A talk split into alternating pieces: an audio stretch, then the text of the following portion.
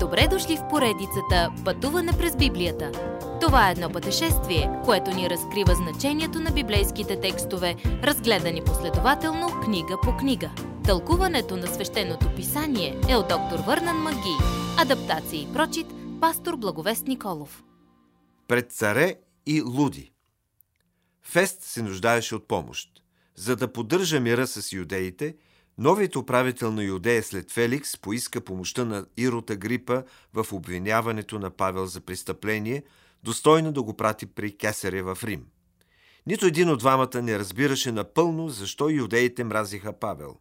Нито пък разбираха и благовестието. Всеки говореше за пътя.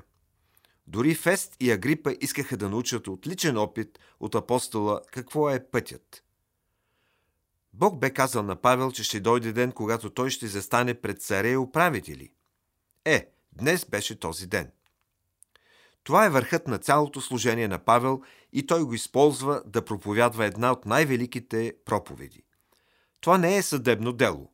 Павел не се защитава, но това е по-скоро отворена врата за него да обясни благовестието, така че Агрипа да го разбере и да повярва в Исус Христос.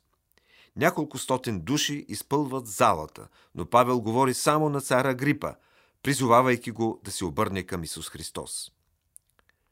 Да си представим сцената. С голяма церемония Ирод Агрипа и жена му Верникия влизат в съдебната зала.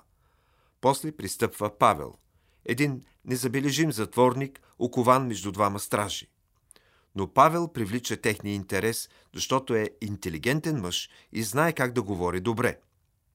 Наистина, дори при стотиците гледащи имаше само двама мъже в залата.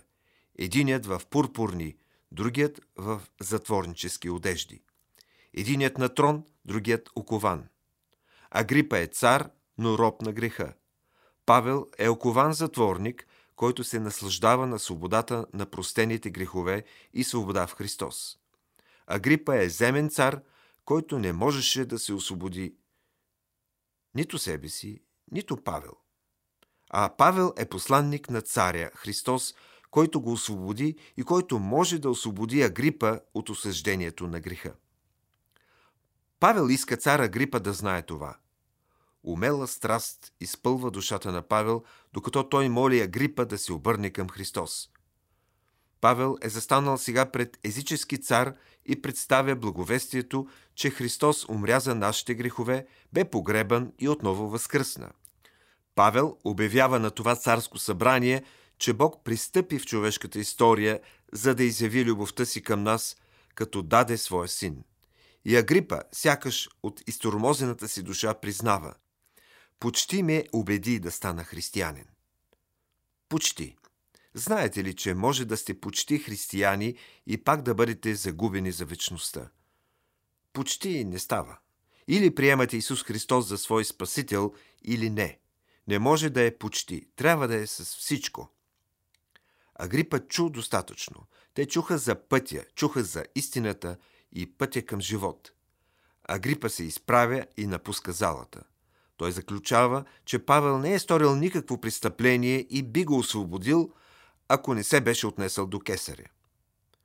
Павел купнеше да отиде в Рим, да види последователите на пътя там, да ги утвърди в истината.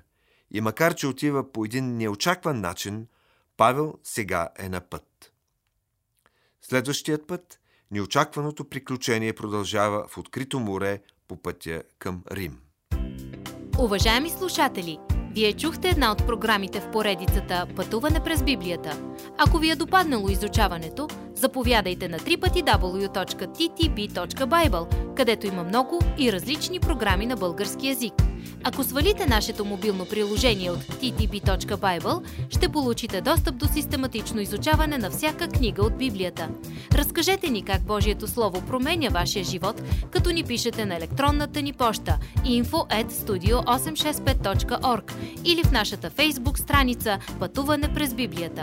Освен до аудиопрограмите, чрез мобилното приложение ще получите достъп и до различни материали. И на още едно място ще намерите нашите обяснения на библейските текстове. На платформата YouVersion за всяка книга от Библията ще намерите наш план за прочит и аудиопрограма с обяснение на прочетеното. Благодарим ви и до нови срещи в онлайн пространството.